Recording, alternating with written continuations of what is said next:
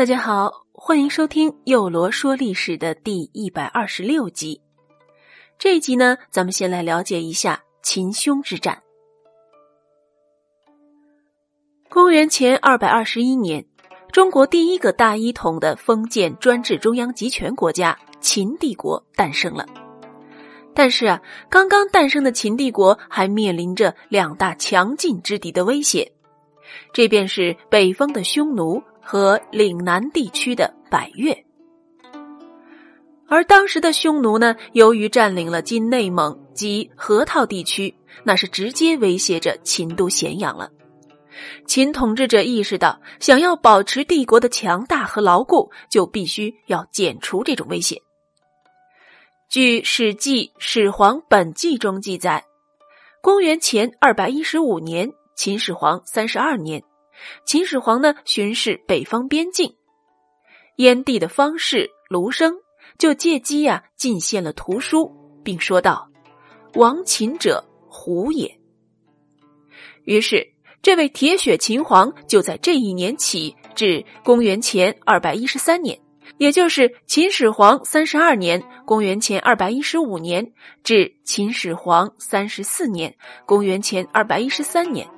遣将军蒙恬率三十万大军北上，对匈奴发动了一次大规模的进攻战。这蒙恬呀，是今山东省临沂市蒙阴县人。战国时，其祖父蒙骜就投靠了秦昭王，并领军攻打韩赵，累官至上卿。他的父亲蒙武也为秦将。曾任秦内史，与秦将王翦呢曾经联手灭掉了楚国。所以说，这蒙恬是出身于一个世代名将之家，所以呀，他自幼就深受家庭环境的熏陶，胸怀大志，立志冲锋陷阵，报效国家。公元前二百二十一年，秦始皇二十六年，蒙恬被封为将军。攻打齐国，因他破齐有功，被拜为内史。这内史是秦朝京城的最高行政长官，而他的弟弟蒙毅也位至上卿。蒙氏兄弟是深得秦始皇的宠信。蒙恬呢担任外事，而蒙毅常为内谋。当时啊，号称为忠信，而其他的诸将都不敢与他们争宠。蒙恬也因为后来其威震匈奴，被誉为中华第一勇士。好，我们来讲回这场战争。蒙恬决定以主力军从上郡（今陕西省绥德县）进入河套北部，而一部分军队啊从北地郡（今甘肃庆阳市）出萧关。进入河套南部地区，以扫荡河套地区的匈奴军队。待扫清河套地区之后，再分兵两支，主力军呢由河套的西北渡黄河，进攻高阙（今内蒙古五原县）与狼山山脉；而另一部分军队由河套西南渡黄河，攻占贺兰山脉高地，以策应主力军。秦始皇三十二年的夏秋之际，按着原定的作战计划，蒙恬自上郡出发了，经榆林进入河套北部，而另一部分军队由义渠萧关之道进入河套南部。由于秦国为了作战备战多年，他们的进攻非常的猛烈，所以迅速就攻占了河套北部地区。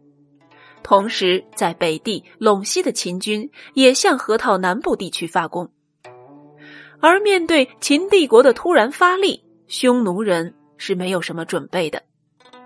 在河套南部地区的匈奴兵又多为分散的部落，丝毫啊不能抵抗大秦的铁骑，纷纷溃败。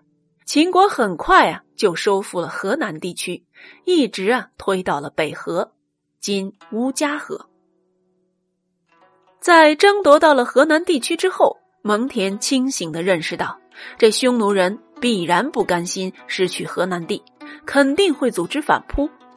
于是他先下手为强，在第二年又率主力渡河，杀入阴山和贺兰山地，在高阙、阳山、北甲等地寻找匈奴主力，与其展开激战。匈奴领袖头曼单于正集结着兵力，准备要南下，不料秦军又一次杀来，措手不及。而秦军的士兵数量、兵种上都占有优势。蒙恬的部队是连战连捷，给予了匈奴巨大的打击。头曼单于被迫退出了阴山和贺兰山高地，北撤七百余里，退到阴山以北的南漠一带游牧。至此，蒙恬对匈奴用兵是轻松的取得了完胜。在此后，蒙恬的三十万大军一直驻扎在北边，威慑匈奴。秦始皇随后呢，在河南地区设置了九原郡，还设置了三十四县，并在公元前二百一十一年北迁三万户开发河南地，使这里呢成为了附属的新秦，成为了抗击匈奴的后方基地。蒙恬北伐匈奴的胜利，不仅有力的制止了匈奴对中原的抢掠，而且呀，进一步促进了这一地区的开发。在长期的交往和劳动中，不少的匈奴人开始南迁中原，逐渐呢，同秦人及其他各民族人民共同的居住和生产，这促进了民族的大融合。秦攻匈奴之战。是秦帝国中央关于天下版图南北扩张策略的重要组成部分。其一系列的征战啊，奠定了中国统一多民族中央集权国家的基本格局。而出于当时的形势所迫，在同匈奴作战的过程中，秦朝又修筑了举世闻名的伟大工程——长城。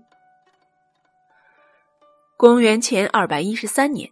秦始皇三十四年，秦朝把过去秦、赵、燕三国的长城连了起来，修筑了一条从甘肃临洮一直到辽东碣石的万里长城。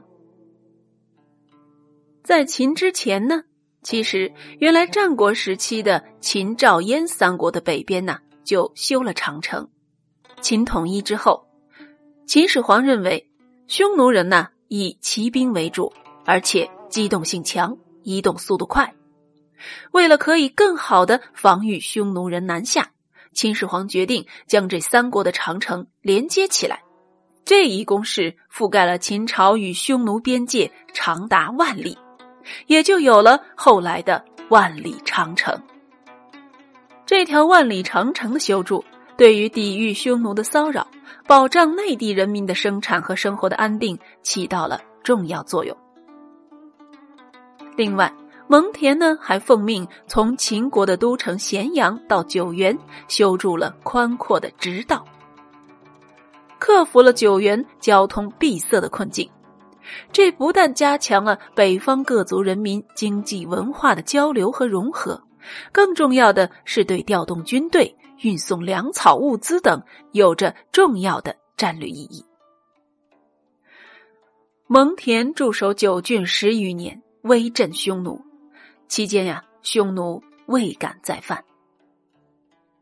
好了，幼罗说历史的第一百二十六集呢，就到这里。欢迎大家明日继续收听第一百二十七集《汉书四十二》。